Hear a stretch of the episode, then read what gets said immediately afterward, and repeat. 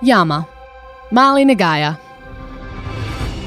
From Mamamia, I'm Gamilaroi Dunghutti woman Marley Silver, and you're listening to Tiddas for Tiddas, the podcast where we share stories from excellent Indigenous women.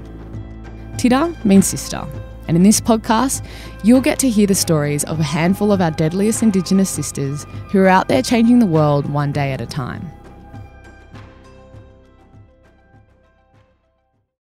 The sporting world is a kind of holy place in Australian culture.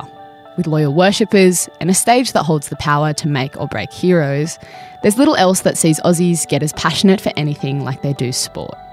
For Aboriginal and Torres Strait Islander people, it's also where we've had a significant amount of success throughout history. And in fact, the professional sporting arena is an area where we really punch above our weight, representing well above population parity across many codes at the highest level. But this by no means puts sports institutions as the shining examples of inclusion and diversity.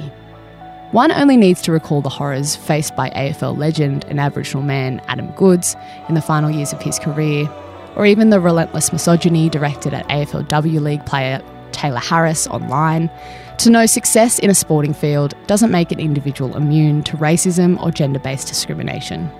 There's work to be done, and thankfully, the sport of AFL has a strong, resilient Torres Strait Islander woman who has dedicated her life to increasing the number of opportunities and bettering the experiences of Indigenous people and women. Her name is Tanya Hosh, and she's driving change to build a stronger, more welcoming sporting community for all. In this episode, I sit down with Tanya to hear about the journey that led to her being appointed the first ever Indigenous person and second ever woman in an executive position at the AFL where she remains today as their inaugural General Manager of Inclusion and Social Policy. Tanya's passion is infectious. She will never stop fighting to end racism and to strive for the same level of respect in women's sport as is held for men's. And to my utter surprise, she almost had this devout NRL supporter ready to switch codes.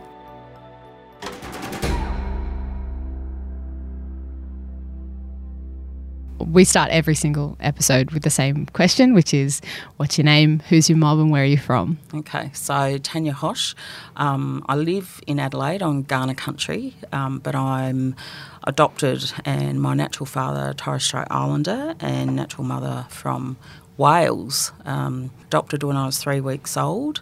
So conceived in Melbourne, born in Adelaide, and adopted into a family with an Aboriginal father who is a Darug man and a non Indigenous white mother. Wow. So you have ties, you're quite you know, continental spread out. yeah. That's that's really interesting. Growing up, I guess a lot of uh, Aboriginal kids end up in care or are adopted out in the, in that sense. But that's a real um, benefit that you have an, an Aboriginal adopted father as well. Um, how was your?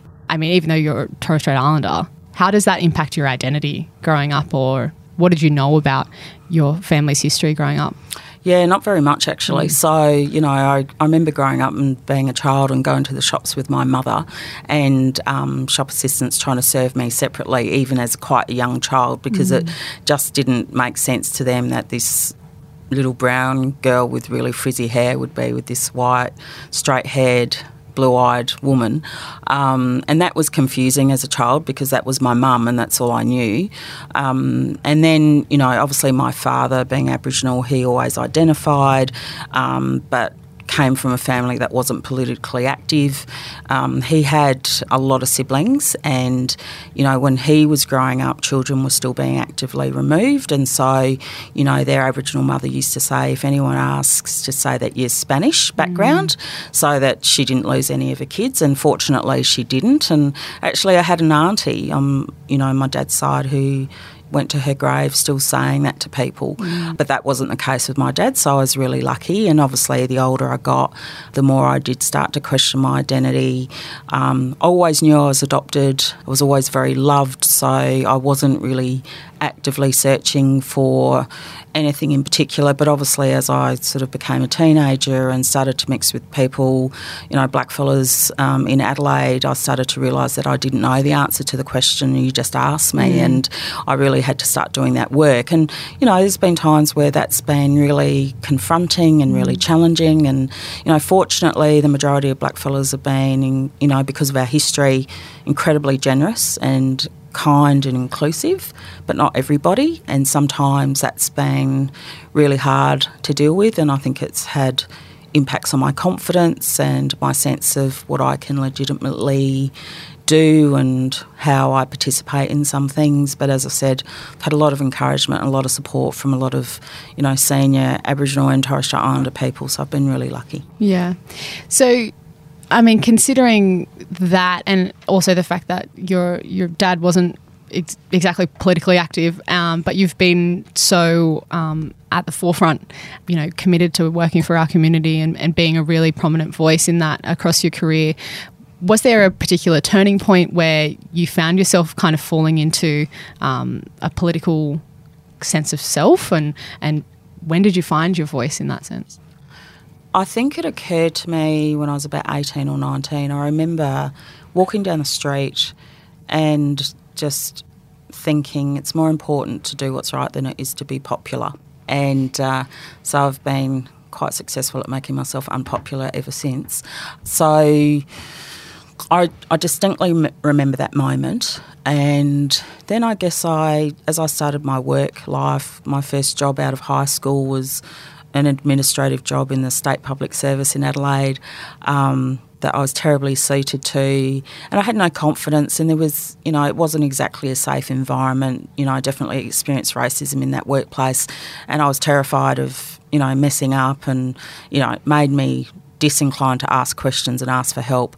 So I think it was then, as a sort of 17, 18 year old, that I thought I've got to connect with the local Aboriginal community. So I started looking for jobs working in community and I got a job working as a receptionist for a program that ran programs for young Aboriginal offenders. Mm. And, you know, that really spoke to my sense of social justice as well. So the content was really enriching, and, you know, that was really, I guess, my first introduction. And then I stayed in Aboriginal organisations for period of time, and then I ended up in a feminist organisation. So I guess that's when my understanding of intersectionality and the impact of that really hit. And that was in my early 20s. And then I started studying at uni part time, and my whole world exploded. And I had more thoughts than I knew what to do with, and was really starting to process the identity question.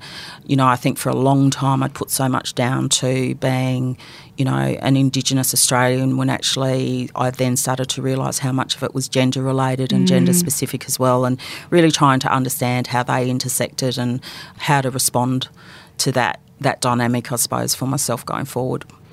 That's a lot of massive questions to end up kind of feeling confronted with in your 20s. Um, I know I've gone through exactly the same thing being in my 20s. And that whole finding your place in the world, I mean, you've yeah, you've had a really extensive career in a lot of different areas. Did you ever think you'd end up at the AFL? No, yeah, I did not. um, I didn't think I'd end up doing a lot of the things I've done. Mm. Um, I feel like you know I'm sort of entirely lacking in qualifications and because I never finished my degree because um, I always worked full time, studied part time, and then work just took over and it just became impossible to get that done. I regret that now. I wish I'd. Um, you know, committed that time for myself, really.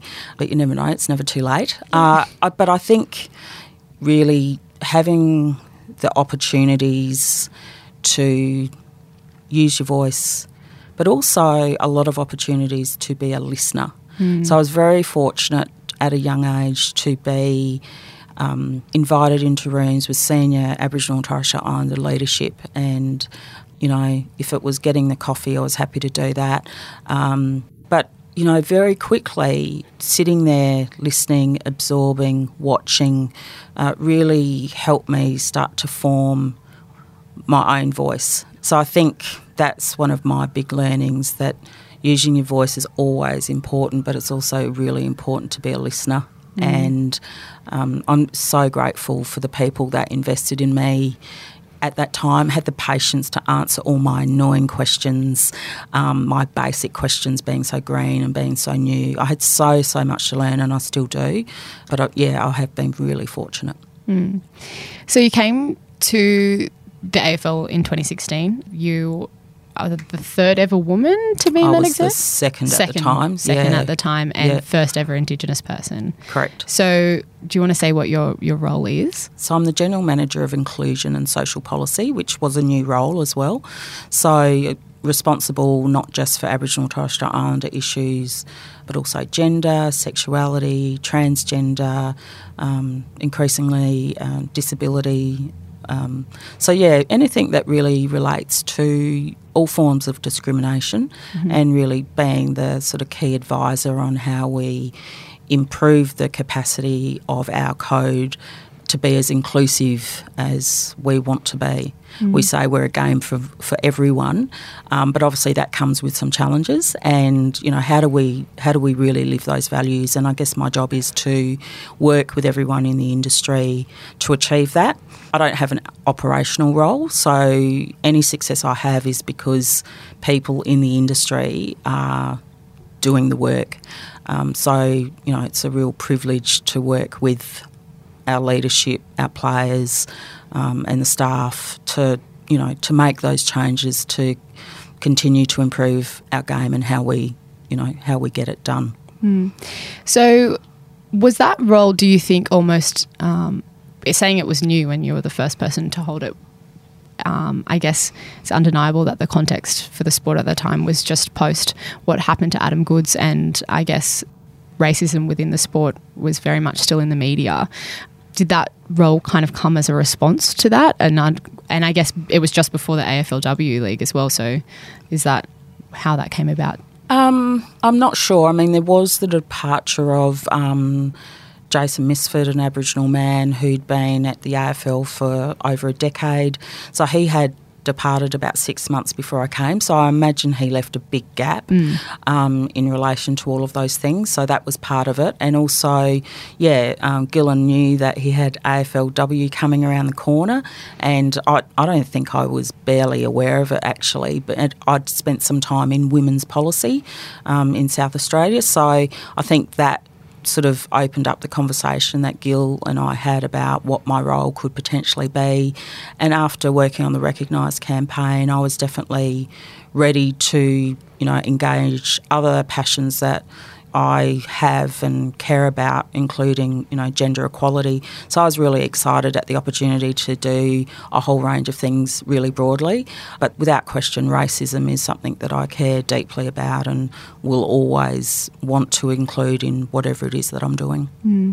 How do you think the sports attitude towards the kind of responsibility they have in managing the racism? I guess, you know, obviously on the field, but there's the kind of added element of what happens on social media pages of particular clubs and the vilification that we see in just about every code of sport, unfortunately, of players. Um, yeah, how does how do you deal with that? I, and what does the sport see as their responsibility?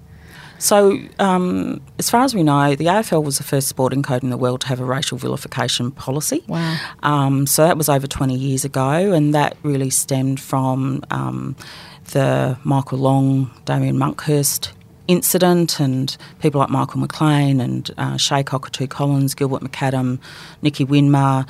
All of those collective experiences led the AFL to realise that they needed a policy to deal with these issues. So we've got a really strong history in relation to fronting into them, and you know that's by virtue of you know, what has happened on field, I suppose, and the large cohort of Aboriginal and Torres Strait Islander players who've just excelled at this game and, um, you know, make me really proud and sometimes quite smug um, to see that sort of success. So, you know, I think it was something we always knew we needed, but certainly social media has changed that landscape significantly. It's really challenging. At the end of the day, we're a sporting code. We're not the police, we're not the law. There are limitations on our jurisdiction in terms of what we can do, but um, I'm really confident about the will and determination of the code to continue to address these issues. Um, one of the things that we've initiated even before the Adam Goodes documentaries came out was to review our vilification code. When it started, it was a code dealing with racism and religious vilification, mm-hmm. and now it deals with all forms of vilification. So we're reviewing that at the moment, and sometime this year we'll be releasing a report with recommendations around how we can tighten up that policy, how we can deal with the greater scope of avenues that racist people have to be racist. Um, they're targeting our players. Our players are at work. It offends them, it offends their teammates, it offends their clubs, it offends the AFL. Mm. And um, we've got a responsibility to be as vigilant on these issues as we can, but also realising that, you know, education, people often say, well, you know, the key is education. Education is really important, but education doesn't always change the attitudes and beliefs of people, so you have to have standards and instruments in place that accept that and do everything we can to support people and also reward those awesome people who come to our games who, when they see or hear something inappropriate, that they are reporting it on mm. our um, antisocial behaviour um, phone numbers and, you know, picking up the phone and saying, I don't want to see this either. So I do still and do have optimism about where we're going and you know I really congratulate the player led responses which I really think have come partly from the reflection of where Adam Goodes was let down. Mm. So I think people weren't sure what to do and how to handle it, but I feel like we've all learned a lot and reflected a lot since then. So mm. yeah, I you know I feel like it's something we do and have to do together, have to be absolutely vigilant on. Yeah, and I think particularly having both the final quarter and the Australian Dream come out where we'll look back on that as a moment where the country had a mirror held up to it mm. and how we treat um, successful Aboriginal people across the board. Um, Correct. Which is, it is what it is. So, I mean, I think that just hearing all this kind of stuff, it's it's quite amazing because, um, you know, we talk about sport and um, our successful Aboriginal and Torres Strait Islander um, sportsmen and women, and how a lot of the time, you know, that's our number one example of Aboriginal and Torres Strait Islander success, right? Yeah. Um, and sometimes, you know, I am the daughter of a former NRL player, so I, you know, my example of Indigenous success was the same thing that yeah. we all thought, you know. Yeah. But a lot of the time, you know, our girls were left out of that, and you know, my sister and I wanted to be Cathy Freeman growing up, even though neither of us could run. but it was because we weren't, we didn't think we would be able to play professional rugby league, even though that's changed, which is, is yeah. amazing. So now we have the AFLW league as well, which is producing these amazing role models. And you're obviously very passionate about gender equality as well. What have you seen the response to these female players and do you see little girls turning up to the game with the jerseys? Like, what's it like? Yeah, we, we do. Um, and I think, you know, families have always come to the footy and um, but the number of families with lots of children and young children in particular coming to AFLW games is mind blowing sometimes. And I think one of the biggest changes is once upon a time when you left a ground, you'd see a father and son kicking a footy to each other. Now you see fathers kicking footies to their daughters, and you know mothers and daughters kicking footies to each other, and just groups of girls kicking footies to each other at any age, at any capacity. Um, just seeing it as a viable option and something that they can participate in, whether they want to be elite players or just enjoy the game and the ball and what they can do with it. So um, you definitely see and feel. Um, a greater sense of inclusion and um, I guess excitement and joy that has come with AFLW. Um, the fact that you know we've got quite an eclectic supporter base of people who may not have felt that AFL was the place that they wanted to go, but they are really enjoying AFLW. And I've certainly heard um, a number of Aboriginal people tell me that they really like the community feel of going to AFLW games, um, which can be quite different if you're going to the MCG and there's 100,000 people there. You know, that takes on a whole other vibe and life of its own, which is uh, equally exciting but also very different. So the AFLW League starts before the normal season, doesn't it? You're going to have to help me out because I'm a bit of an AFL noob. I I'm, have a feeling this conversation might almost convert me. um, but so and and it, how does it run? Like it's a shorter yeah, season. so this year, for the first time, we've got 14 teams. Amazing. Yeah, so we've got four more teams coming in this year. So they're Wow. very excited and they've been waiting and preparing Mm. patiently in the background for some time. And, you know, obviously it's our hope that all the clubs will have women's teams eventually. So the women's game is actually going to cross over into the men's season for the first time this year as well. So the women's finals series will be played just as the men's season starts. So Cool. there'll be some crossover there. And yeah, we've got 14 teams, and you know that means 14 different supporter groups. Um, you know, the women play in a sort of uh, a setting where they don't necessarily all play each other, but you sort of have different conference groups and. The final series will run out of that. Um, one of the great things about AFLW is that we get to play on grounds that don't typically get an AFL game. So, mm-hmm. you know, they're a bit smaller and sometimes they've been too small, mm-hmm. um, which is a really great problem to have. And what we're really trying to do is make sure that we build the game in a way that is sustainable, not necessarily completely modelled on the men's game because that's not necessarily the benchmark. Mm. What we want to do is create a game that women love to play, know that is going to be around for a long time, and um, continues to grow and build um, so that we get the same scope of audience size that the men's game currently enjoys. What is your, I guess, just personally, um, what's your goal or, or what's the next step that you want to drive in the, the AFL in their inclusion? Um, obviously, making leaps and bounds with the AFLW, even though there's there's a way to go. And um, what do you think is the next step for for you guys? Look, I think what we need to see, both with women, Aboriginal and Torres Strait Islander people, um, people from all abilities, you know, we have blind football, we have uh, wheelchair football. Um, we need to see uh, that diversity of people playing our game reflected in the governance and administration of the game. Um, it's really, you know, our code has been so fortunate to have you know, large numbers of Aboriginal and Torres Strait Islander people excel at the highest level, but we haven't seen that reflected in other parts of the game. So, whether it's broadcasting and having commentators and people from diverse backgrounds calling games, commentating on games, running football clubs, leading club boards, all of those sorts of things. So I think that's the next frontier. That's where, you know, having people from diverse backgrounds in decision making mm. roles is absolutely critical and it's part of making sure that you have some change that is sustainable. I think we've all seen big changes in so many different institutions in our country, but sometimes they only last a season or two. They last for a period of time while that's the top of mind issue, and then that might fall away because the people championing that have moved on to something else mm. or they've left that institution. So I, I firmly believe that the decision making roles is where we need to see that. We definitely need to see it in coaching and umpiring as well.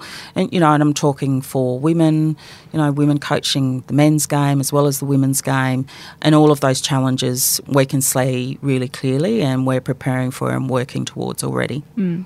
So, what obstacles have you, or how have you overcome obstacles throughout your career to to get to this executive role? Because it's exactly right.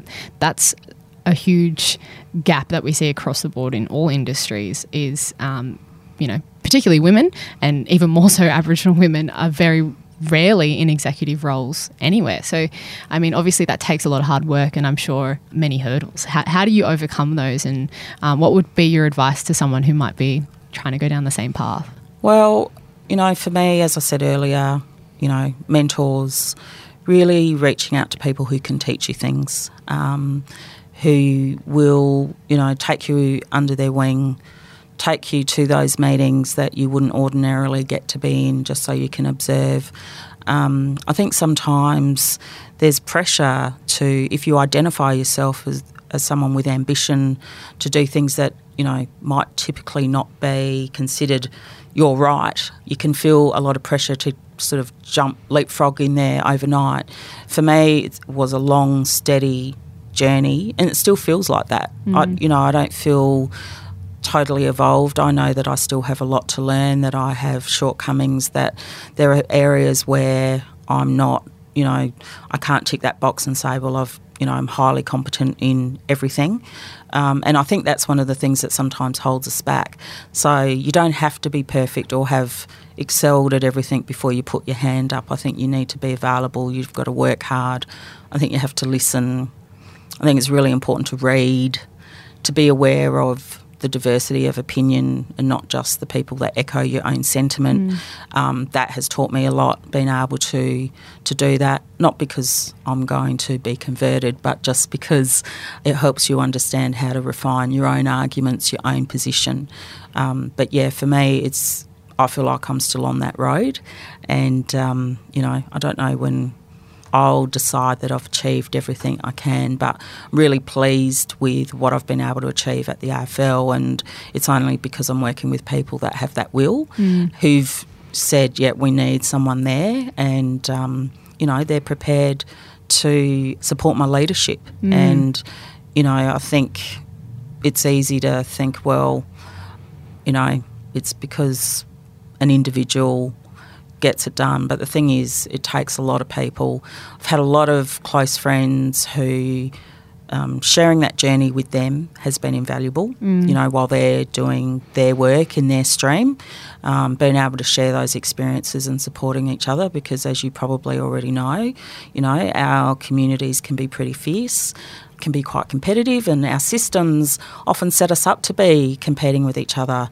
And so it's so important, I think, to have that trusted group of allies, mm. and um, you know I've made my mistakes along the way, but I'm you know I wouldn't be where I am without the love, support, and encouragement of my peers, younger women that I've mentored who still support me, who you know we have a a really equal kind of relationship, giving advice to one another. Mm. So all of those things combined, and mm. obviously support from family is invaluable too. Who you surround yourself with is paramount, really. You said right at the beginning of our conversation that you've you don't care about people liking you, and you've made, um, in your opinion, some people not like you. Um, and obviously, like you said, our community can be quite fierce um, and let you know what they think. So how how do you manage that? Because when there's kind of negativity, whether it's you've heard someone's had this conversation about you or if it's online and things like that. I mean, for me, I try my hardest not to let it affect me, but particularly when it comes from community, it hurts. Yeah, it does. So how do you how do we manage that? Yeah, look, I don't know. I mean, uh, trial and error, I guess. I think um, you know at different times it affects me differently.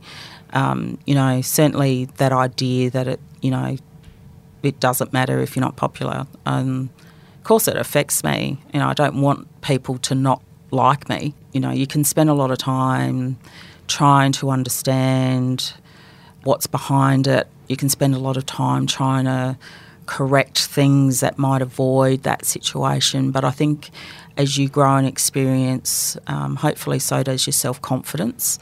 And, you know, I think if you look back and reflect on what you would do differently, I think that's really important because we don't all get everything right all the time. And uh, I've certainly made mistakes, but at the same time, when I look back at things that I've done, things I've been criticised for, um, sometimes the source of those criticisms aren't people that I would necessarily model myself on in any case. Um, but yeah, it does it does hurt, and I think it's just something we've all got to be mindful of. Um, once someone asked me, a younger woman asked me once, you know, um, she was reflecting on the number of older women who had been quite oppressive of her and and she was really really struggling and she said I I just don't want to turn into that myself mm. and I mm. said well what I've tried to do is actively mentor younger women mm. so that that becomes habit and I feel like that is a good way to balance it out and I think you know knowing who you can trust and talk to I think taking care of our mental health is incredibly important mm. um, I was diagnosed with depression a long time Mm. ago, and it's something I still ma- manage.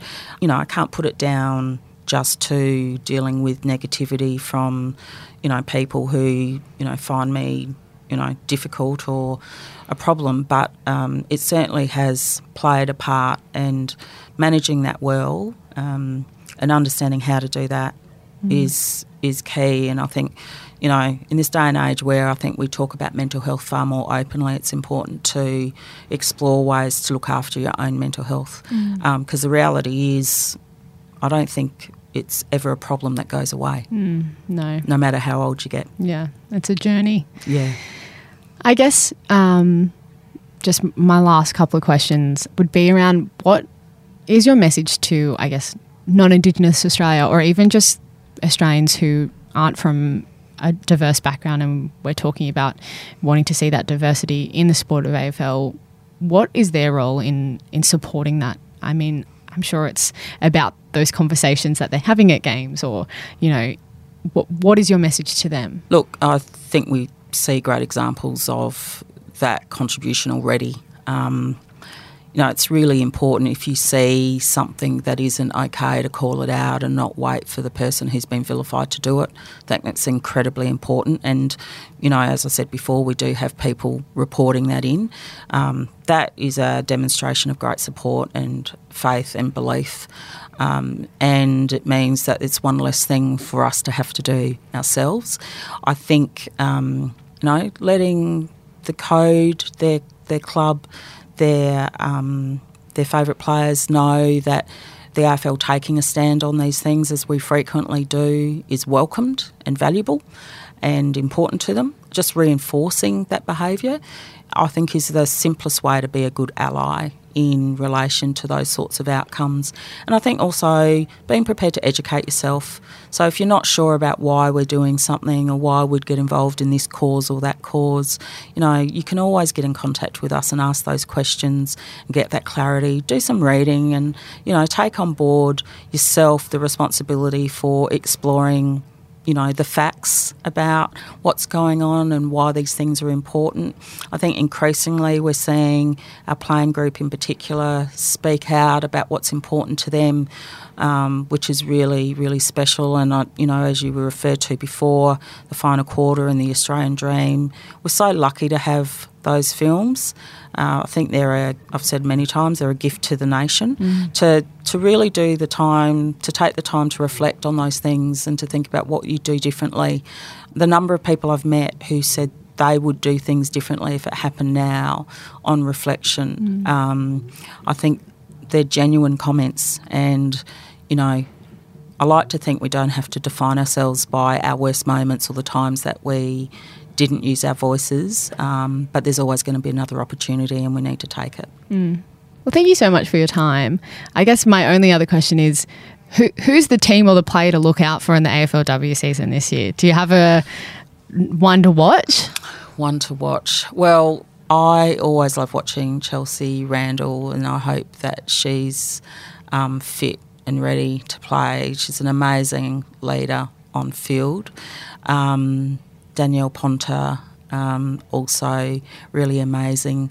And there's a great story about a young Aboriginal woman from the Northern Territory who's been uh, recruited to Collingwood, uh, Michaela Roberts. You know, she's a young mum, a couple of kids. I've seen about her. She Yeah. looks amazing. Yeah, so I'm, I'm really excited. So I hope she has a great year because it must be a massive sacrifice Mm. to move from Darwin down to Melbourne and um, Have you to know, experience that Melbourne winter. Yeah, e- exactly. Well, we're not, you know, AFLW doesn't Yeah. really have to play in the cold, uh, more so the heat. But Yeah. um, so that might advantage Michaela. But I'm really Mm. excited to see um, what she gets a chance to do. Um, and yeah, I. I just hope that they all know that they're um, setting a great example for women and girls everywhere. And, you know, I think they're all amazing. And yeah, I'm excited to watch them, especially these new teams coming through. Yeah, well, we'll be. I'll be watching, cheering on, and coming up. You know what? I'm going to have my own ones to watch for next season. I always find myself thinking I'm an expert after I've watched a few things. So, yeah, thank you again. No, thank you for having me. Thank you for listening to Tiddas for Tiddas.